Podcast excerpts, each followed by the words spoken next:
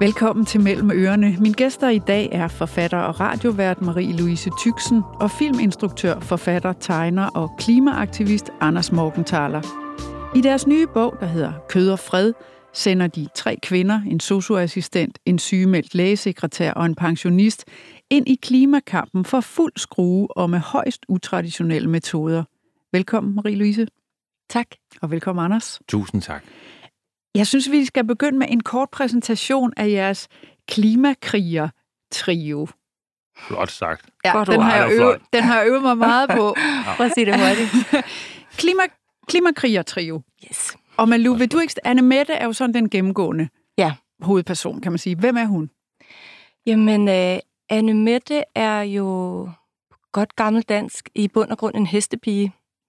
Uh, hun er nu blevet, hun er cirka midt i 40'erne, og øh, har altid været glad for heste og har ejet et studeri. Hun øh, var gift med en kærlig bamsefyr, der hedder Johnny, men, men han er inde og sidde nu I fængsel. i fængsel. Ja, jeg har bare sådan et lingo på. Han er inde og sidde, som man siger. Øh, og øh, han har begået nogle små kriminaliteter. Men det, der også skete, er, at øh, Anne Mette og hendes mand og deres datter, de boede på øh, en gård, som blev udsat for sådan en stormflod. Og ved den lejlighed, der mistede de alt. Så nu er Anne Mette altså en... Øh, so, hun er blevet sociomedarbejder, kører et 3-2-2-1-rul. Og, Hvad, hvad er øhm, 3, 3, 2, 1? Bare for at give dig, du ved, kan du mærke det? Det er sådan øh, soso-lingo. Altså, ja. jeg synes, det er spændende at, at, at gå ind i det der. Det er sådan, man omtaler vagtplanen. Det kan jeg godt lide. Nå, så det er noget med, hvornår hun har nat og Hvornår dag, hun er og- nat, hvor Okay. meget hun er på arbejde og sådan noget. Det var bare for lige at give sådan en farve på det. Men den er meget specifik. Det kan jeg godt selv mærke, når jeg siger det højt. Men nu ved vi hun er i 3, 3, 2, 1 rul. Yes. Øh, og så har hun mistet, under stormfloden, hvor de mister alle deres heste på Ja. studeriet, så mister hun også, er det 12 tænder? Det bliver til 12. Det bliver til 12. Ja. Det er 8 i For starten. der går, der går en betændelse i det. Det gør Ja. der. Der er en- og og der en- hun har også et, et forhold til Cremant, der også gør, at hun har dårlig forudsætning for at beholde dem, der var på vippen. Ja, hun har, hun har drukket for meget vin, men det er en hest, der sparker otte tænder ud. Ja. Så Ja. derfor, som I skriver øh, bag på bogen, så blaf fra hendes mund i blæsevejr. Ja. Og det er jo en feature hele vejen igennem. Men Ja. det, var, det var Anne Mette. Ja, hun lyder selv som, Som en, en hest. Ikke? Ja. Livets ironi. Og så, øh, og så uh, Anders, i sit arbejde som socioassistent, der har hun jo mødt Vipse ja. I sin 3-3-2-1-vagtplan. Og hvem er Vipse? Vipse er en ældre dame, en pensionist, som har startet den her øh, strikkeklub med sin datter, øh, Jean. Og øh, fordi at Anne Mette er sådan et hjerteligt og, og øh, øh, menneske, der elsker andre mennesker og vil gøre noget for andre mennesker, så, øh, så bliver de selvfølgelig gode venner. Mhm. Selvom Vipse lige nogle gange på vippen er tilbage i, øh, lige, lige efter 2. verdenskrig. Hun er lidt dement. Ja, hun svinger ud og ind af virkelighederne. Ja. Øh, men mest til stede hos os. Ja. Øhm, og derfor så de venner, Ja. altså uden for arbejde, uden for 3-2-2-rull. øh, der ses de og strikker, og Jean, øh, datteren, er så også øh, kommet ind i det sammenhæng. Ja, og prøv lige at sætte et par ord på Jean, Vipses datter. Ja, Jean, hun er, hvad kan man sige, sådan en lidt mere, du ved, neddæmpet udgave af linse. Altså en slags forstadslinse. Øh, hun er rigtig glad for sine silikonbryster, og hun er rigtig glad for sin mand Palle, øh, som så ikke lige nu kan få erektion så godt. Øh, Og det er hun meget træt og det er hun af. ret træt af, for hun er meget glad for livets goder, fordi at øh, hun er syg, langtidssygemeldt med dobbelt øh, seneskede hindebetændelse i begge underarme. I sin kraft af, at hun har været lægesekretær, Ja. har hun skrevet meget. Ja. Det tror jeg, der er mange, der kan genkende den Ja. ondskab fra kontorlandskabet. Ja. Og, så er hun meget bramfri og direkte, og sådan en, jeg tror, mænd, der føler sig troede, kvinder vil måske kalde hende en rappenskralde. Ja. Det synes sådan ser jeg hende ikke. Jeg, jeg er helt vild med hende. Mm. Øh, fordi hun ligesom er bare siger. Og så har vi jo også med hende prøvet at lægge en seksualitet ind i en karakter, som er så åbenlys og direkte, som jeg synes er en ret stor feature i hende. Ja. ja. Hun er glad for sex, og det lægger hun heller ikke skjult på. Og øh, Marie-Louise, jeg, jeg ved, at der er en pointe med, at I har valgt kvinder til frontfigurer, og måske også den her slags kvinder. Det gjorde vi også i vores første roman, som hedder Helle Eroberen, og det gjorde vi sådan af helt tydelig bevidst overbevisning om, at, øh, at det var vigtigt og på tide at skrive kvinderoller, som normalt ville blive spillet eller ageret af mænd. En sådan helt anti rolle hvor de har en masse fejl og måske begår nogle ulovligheder og alt muligt ballade, men alligevel er sådan karakter, vi får lov at elske og hylde og løfte lidt op. Og så var det rart, at den her antihelt, hun var en kvinde, og hun, øh, hun var fra provinsen, og hun var på en eller anden måde meget sådan et menneske, man vil kalde på det jævne. Men nu gør hun altså noget helt usædvanligt og voldsomt og forkert, men også bare enormt bedårende. Mm. Mm. Må jeg bidrage til det? Det må du i hvert fald. At, øh, at da mig og Malou mødte hinanden, så, altså jeg synes jo, at Malou skriver helt vidunderligt sjovt, ikke? Så da vi Marie-Louise, det er dit kælenavn. Malou. Nå, Ja. bare så vi lige er med Det på der, samme. Der er, det ikke en det er ukendt der er ikke en ukendt Malou, er der ikke- sidder her ved siden af, som ikke har noget sprog, øh, man kan skrive. Nej, hvad hedder det? Øh, jeg har døtre. Ja. Og har de seneste sådan, mange år, mens jeg er vokset op med dem, ligesom blevet enormt opmærksom på alle de her små glaslofter, der er overalt, og små modstande og små kønnede i talesættelser konstant, og det irriterer mig. Altså sådan Altså helt noget, som gør det svært for piger, eller hvad? men bare de hele tiden bliver placeret i de her klassiske kønsroller, og der er hele tiden øh, små glaslofter for piger og kvinder. Og, og som jeg har lagt mærke til, fordi jeg har de her døtre, så jeg har ikke sådan en lille efternøler, en dreng, der kunne være sådan en scapegoat, hvor jeg bare siger, at det er jo ikke noget. Det er helt reelt, og det har irriteret mig grænseløst. Og hvad, og, og hvad kunne det være, for eksempel? Det er små ting, som... Jeg for, for en, en ting, der falder ind mig lige nu, det, er det første, det er, at min store datter er på efterskole, og så har de sådan nogle weekender, hvor så er der kun drengene, og så kun pigerne. Og til drengeweekenden, der har lærerne arrangeret sådan et zombieløb hele natten, og et vildt gang i den, og bål ude det ende. Og til pigernes øh, weekend, der var der film og perler. Altså, så dumt var det delt op, ikke? Okay. Og Viola var helt vildt sur, fordi hun ville da vildt gerne have været på zombieløb hele natten. Og, øh, og det er egentlig det møde, som jeg, da jeg snakker med Marie-Louise, er, at jeg kommer fra filmens verden, og jeg er ekstremt interesseret i at prøve at lave humoristisk univers, hvor man placerer kvinder inde i roller, man normalt giver til mænd, etisk og moralsk. Så i første bog, vi laver, Helle Roberen, der giver vi jo en, der er en super svindler, og som, hvis det havde været en mand, der spillede, hvis det var Leonardo DiCaprio, der spillede den, så ville alle sige, åh, det, er sgu en god. Det er en kvinde, som faktisk svindler sig ind og giver sig ud for at være kirurg på et sygehus, og Ja. får lov og bliver meget elsket, første prioriteret kirurg derinde, og hun har ingen forudsætninger faktisk andet. Hun arbejder på et slagteri, så hun kan, hun kan skille en gris i forskellige stykker. Men Præcis. når vi nu er her i kød og fred, Ja. ja. som er jeres nuværende, hvad så? Jamen, så er det det samme her. Her i Kød og Fred, der kan man sige, øh, der vil det jo sådan være klassisk trio af en vred mand vil begynde at gøre et eller andet, og så vil vi holde med det, og så vil man i næsten al mainstream-fortælling øh, tilgive deres øh, etiske og moralske skrubler.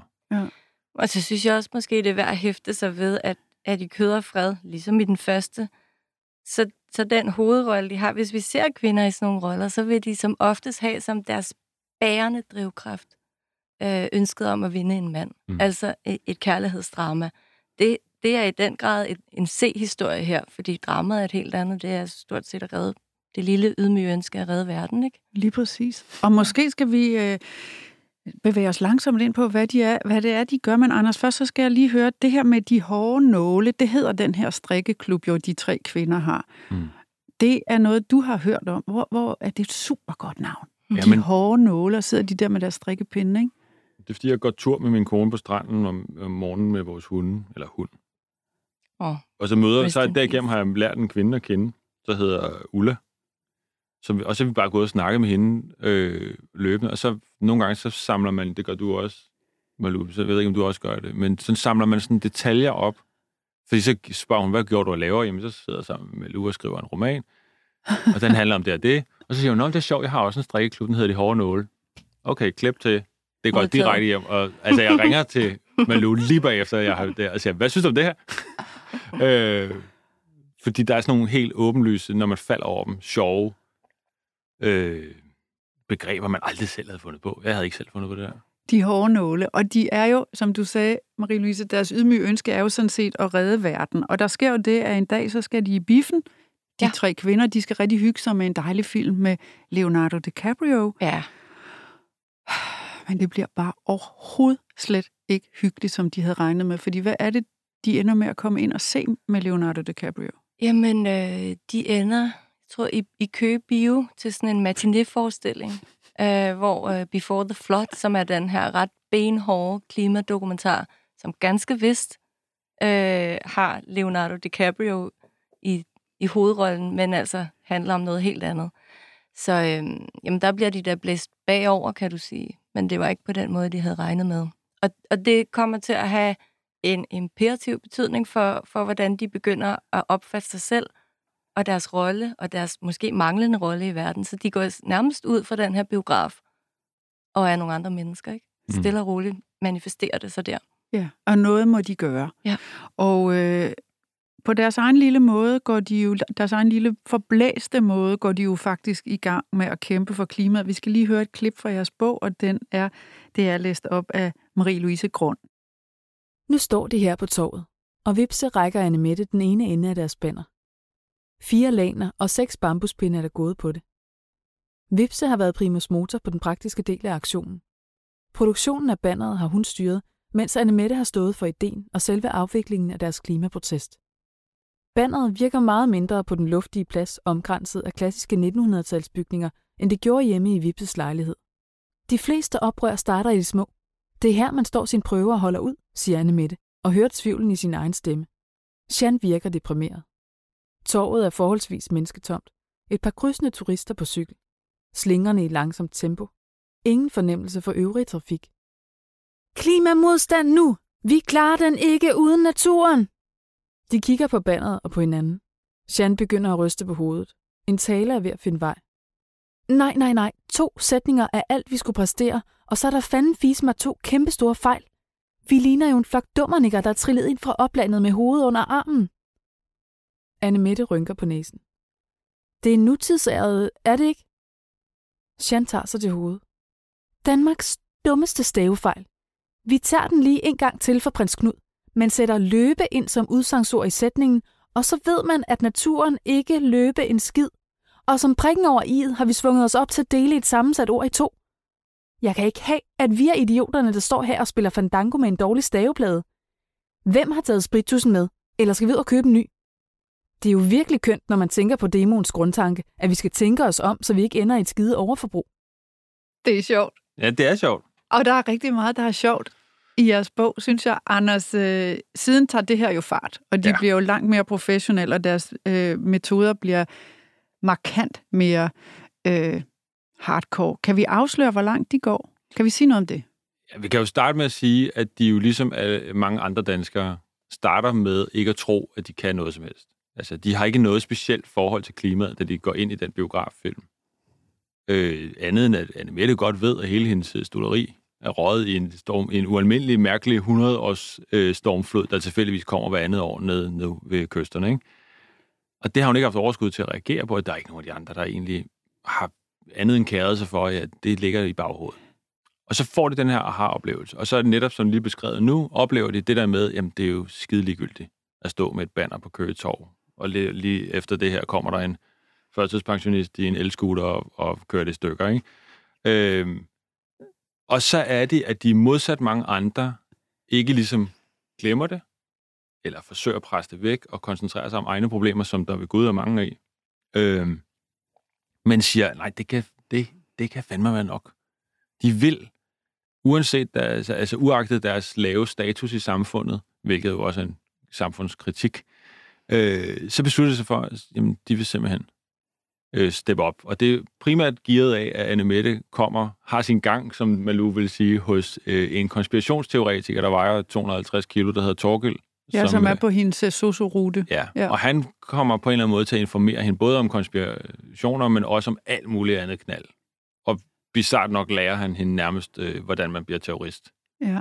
Øh, og... Så hun kommer afsted med en drone kan vi i hvert fald godt løfte sløret Ja, blandt andet. Og jeg ved, kan vi, kan vi tage den et step videre, Marie-Louise? Altså, kan vi sige, ja, hvad de gør? Det er godt det, Anders. Jeg, jeg føler ikke, vi giver historien væk Nej. ved at sige, at det kommer til at omhandle følgende elementer i første skud i den bøs. Så man siger, slet det. Slet godt, den bøs. Slet det. det. Men det var godt sagt. Ja. Det bliver ikke slettet. jeg synes, det er fedt. fedt. Det, det, jeg vil sige, var, øh, hvad gør de? Øh, de, Hvad gør, gør noget, de? de gør noget med noget medicin, som skal påvirke mænds erektion. Og hvis mænd ikke kan få erektion, så tror mænd, og de har indtil videre nu mere eller mindre ejet hele verden, at verden falder sammen. Så at sende den frygt ud i verden kan gøre noget. Ja. De sprøjter en blanding af medicin, de sprøjter en blanding af medicin ind i noget, mænd er rigtig glade for. Og det er ikke deres penis, skal vi måske Nej. sige her. Det er kød. Men det er en slags kød. Det er kød. Det er kød. Men det, det kan vi jo godt sige. Man kan vi sige, det er kød i køledisken. Ja. ja. og, det, og må, måske, skulle jeg, måske skulle jeg fortælle, så vi ikke går i detaljer med plottet, men måske skal jeg fortælle, hvad baggrunden for, hvorfor vi vælger det er. Ja. Det er jo, at det kan godt være, at vi sidder og snakker humoristisk om det her, men hele bogens præmis er, at vi har researchet, hvad er det for en vrede, der er i dele af samfundet? Hvad er det for en frustration, der er i dele af samfundet? Og fundet frem til mennesker, der reelt har tænkt sig at gøre ting, der er helt vilde, sådan her relateret. Og i en af de samtaler, jeg snakker med nogle af dem, så er der en, der siger, kan du huske nålene i jordbær i Australien? Kan du huske det, Cecilie? Ja, at der var fundet nåle i jordbær, og derfor så gik det ud over en hel produktion af jordbær, fordi folk selvfølgelig var smadret bange for at købe jordbær og få nåle galt i halsen. Præcis. Det var der, terrorisme. Der blev fundet to bakker med nåle i. Og de var ikke engang, tror man, relateret til hinanden. Vi tror ikke, det er den samme person, der har gjort det. Okay. Det var nok til, at 90-95 procent af al jordbærproduktion crackede, altså crashede i Australien. Man lavede simpelthen øh, hele det kulinariske om. Alle holdt op med at købe jordbær. Det gik konkurs i, altså i to år. Og var det inspiration for jer til, hvor lidt i citationstegn, der skulle til, at man ændrer en produktion, eller lægger kød ned, eller... Mm. Ja. Du kan jo selv tænke i, at hvis man tager noget, der så er endnu, så sætter vi det på spidsen her og siger, jamen hvad nu, hvis nogen lægger til pressen, at der er en bestemt type medicin i noget fund i noget hakket oksekød, så tror vi, at salget af hakket oksekød vil falde. Og det, og grunden til, og det er jo det gode gamle med, at kød belaster planeten voldsomt. Altså fremstilling ja. af kød og kørt og græsser og metangas og alt det der. Ja. Øh, i skriver faktisk også, eller du skriver øh, bagerst i bogen, Anders, at I har talt med virkelig mange mennesker, og alt fakta i bogen, og den er jo ikke særlig faktatung, men det, der kommer ud af munden på Anne Mette nogle gange, eller nogen andre medlemmer af de hårde nåle, når de udveksler bevæggrund for, at de er virkelig på vej ud i alvorlig øh, klimaterrorisme. Det er rigtigt. Altså, det er rigtige fakta, mm. det de siger. Øh, det er fuldstændig. Ja, fuldstændig. Altså, øh, Altså, de begge bøger, vi skriver, har vi det sjovt med, altså, specielt jeg har det måske sjovt med, at øh, finde research-delen af det, øh, og snakke med alle de der mennesker i sådan noget meget, sådan noget, du ved, øh, jeg er jo også selv klimaaktivist, så jeg ved jo enormt meget af det her selv, men lige præcis den her var det sådan ret vigtigt for os begge to, at det var korrekt. Altså, de står ikke, altså, det kan godt være, at der er nogle sammentrækninger. Hvis der er nogen, der sætter sig ned og, og over det helt igennem, så siger FN-rapporten ikke et eller andet. Men det her, der står, er rigtigt. Og en af hovedbelasterne i verden, det er vores kost, og det er specielt kød. Hvor meget, altså jeg tænkte nogle gange, mens jeg læste den, at her var det dig, Anders, der talte. altså der var det klimaaktivist ja. Anders, der var helt uh, butaler ud af Anne Mette eller en af de andre. Øh, og du, du er jo meget dedikeret klimaaktivist. Hvordan hvad, hvad tanker har du gjort dig om øh, at lægge noget, som er så alvorligt for dig, ned i en humoristisk ramme. Nu stoppede du også lige før og sagde, at inden det går for meget øh, sjov mm. og penis mm. i den, så er det jo meget alvorligt. Øh, hvad tænker du om det med at give det et, et humoristisk, for det er jo en virkelig, virkelig sjov bog, synes jeg. Tak. Mm-hmm. Øh, så, så hvad tanker har du haft om det? Og transmogryfe det ned i noget sjov, når det faktisk er dødelig alvor for dig?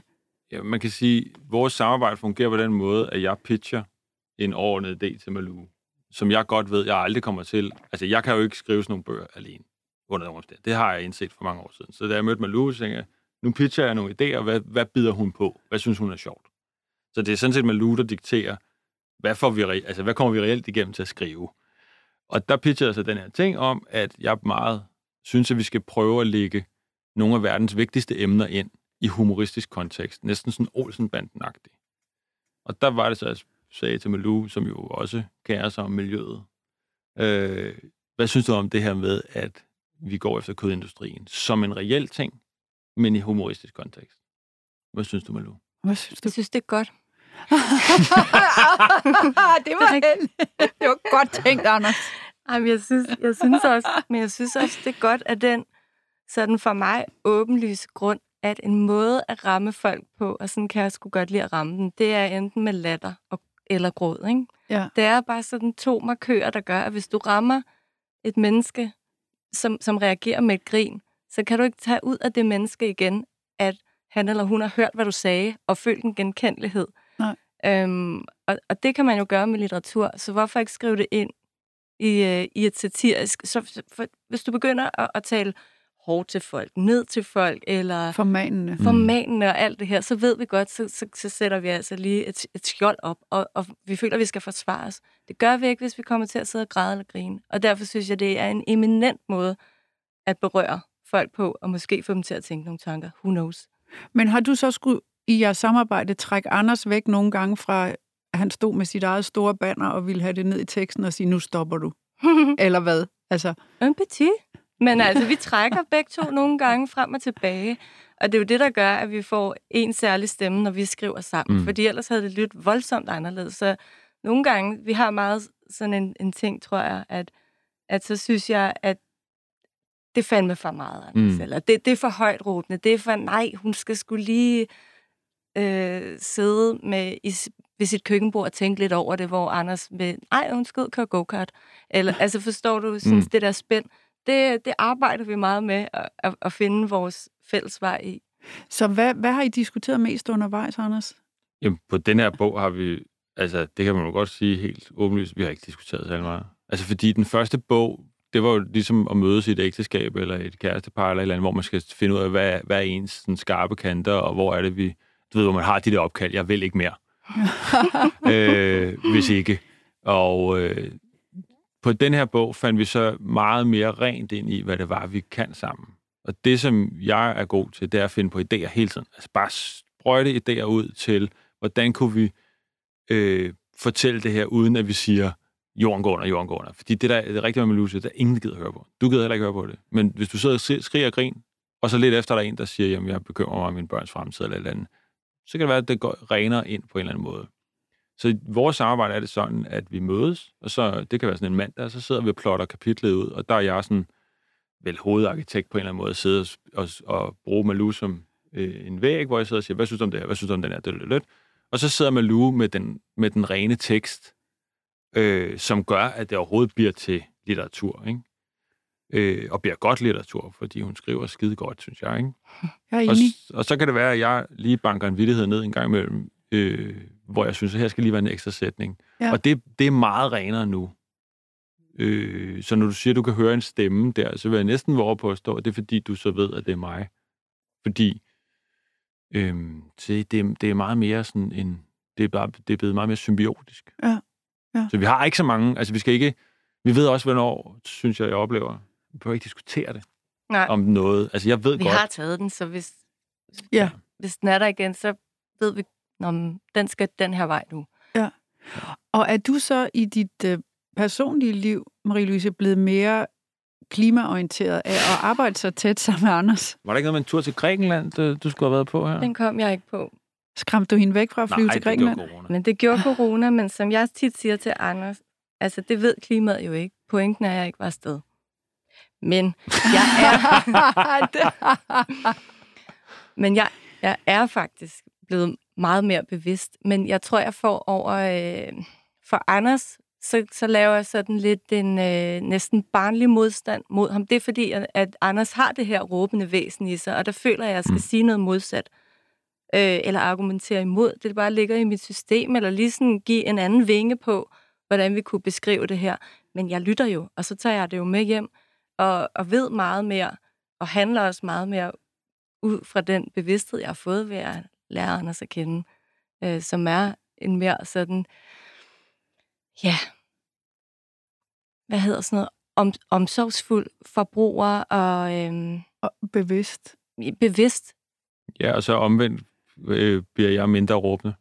Ja. Altså, jeg bliver mindre sådan pege en finger af at øh, være sammen med Malou, fordi jeg kan se, at, at du ved, hun bliver jo ligesom sådan en lakmusprøve på, ikke? Mm-hmm. Altså, hvis der glider sådan, du ved, hvis der glider det der reptil øh, hvide lag hen over øjnene, Hvor hun har lukket ned for ja, dig. så mentalt er der lukket ned, så er der ingen grund til at sidde og diskutere timevis, om det skal være med, fordi det giver ingen mening. Det gider folk ikke. Så jeg lærer også af, af Malou, at øhm, hvordan man kan kommunikere det anderledes. Ja. Og, og øh, har faktisk, da vi begyndte på den her, truffet nogle beslutninger i mit liv om, at jeg vil fra nu af primært forsøge at kommunikere hele det her klima og lave det inde i projekter humoristisk. Og det er en ny tanke for dig, faktisk. Han startede for et par år siden, ikke? Men der er jo det her klip, jeg, hvor jeg, altså, som folk refererer til i debatten, hvor jeg står og skiller nogen ud. Ikke? Der, det er jo en meget vred mand, der står der. Ikke? Og det er nogen, som ikke har samme opfattelse af klimaproblematikken som dig ja, selv. det kan man vist godt sige. At kan det du var... ellers godt lide det klip, Anders? Jo, Hvem skiller du ud? Det, jeg skiller klima, øh, den tidligere klimaminister og en fyr fra Dansk Folkeparti og en fra Bilmagasinet, jeg tror bare kunne var ledig til at komme ind den dag. Øhm, ud, fordi de ikke forstår perspektiverne af den omvæltning, vi skal igennem. Altså, den omstilling, vi skal igennem, er så sindssyg. Ja. Så når jeg joker med Malou i, hun ikke nåede til Grækenland, så er det fordi, at ingen forstår, tror jeg.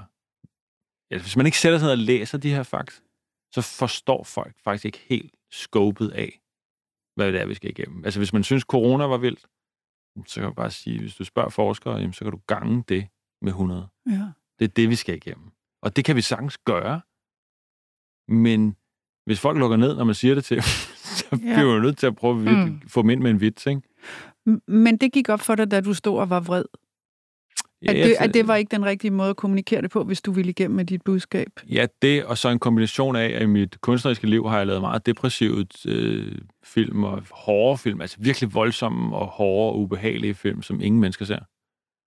Ja. Og så havde jeg ligesom det her B-liv kørende med at lave Wolf Morgenthaler, som jo folk fucking elsker. Øh, det øjeblik, man ser en, en, en lys, et lyseblå elefant, eller hvad hedder lysblå flodhest ud, og man laver alle mulige ting. Det elsker de.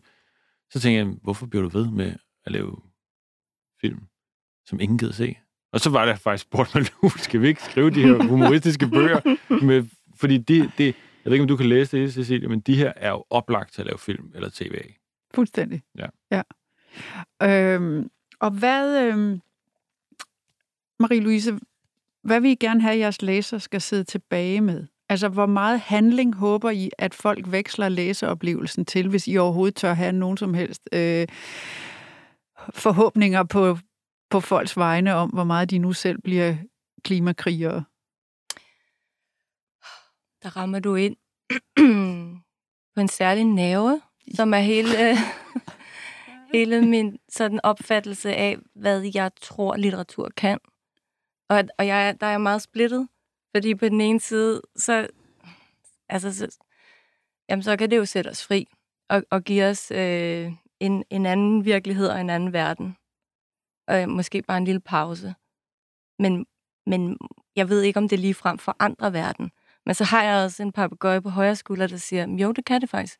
Fordi du, du kan sætte nogle, du kan i det der rum, hvor man, øh, hvor man er med, med bøgerne, så kan man alligevel skabe en åbning til mennesker, som gør, at de måske flytter sig en lille smule øh, personlighedsmæssigt, handlingsmæssigt, bare på et eller andet plan, og det behøver ikke være så tydeligt, men jeg tror faktisk godt, man kan gøre et eller andet. Der kan bare være en sætning, som nogen tager med frem i deres liv, som gør, at de lidt oftere sætter den grønne pose i skraldespanden igen og igen og igen. Øhm, til madaffald? Mm. Den til madaffald. Ja. Den gode pose. Så, øh, så, så jeg håber, at, at man kan noget, selvfølgelig gøre det, men jeg bilder mig heller ikke ind nødvendigvis, at øh, selvom bogen er rød, at her er revolutionen. Men jeg vil, hvis der bare er en lille bit chance for, at den kan skubbe nogen et pubeshår, så vil jeg være taknemmelig. Og i hvert fald så er der jo øh, referencer til jo ikke bare øh, Leonardo DiCaprio, øh, klimadokumentaren, men alle mulige andre mm. taler de jo også om, så det kan man jo, øh, altså udsendelser, man bør se. Man kan jo bare, altså, man kan simpelthen så, bare læse bogen, og så følge alle alle anvisninger. anvisninger. Altså, nu får vi til at lyde som, det er sådan en lærebog. Det er det ikke. Det er jo... Prøv at høre, det er en smadret, smadret sjov roman om tre kvinder, som man kommer til at holde så meget af undervejs. tak. Tak. Så tak for den.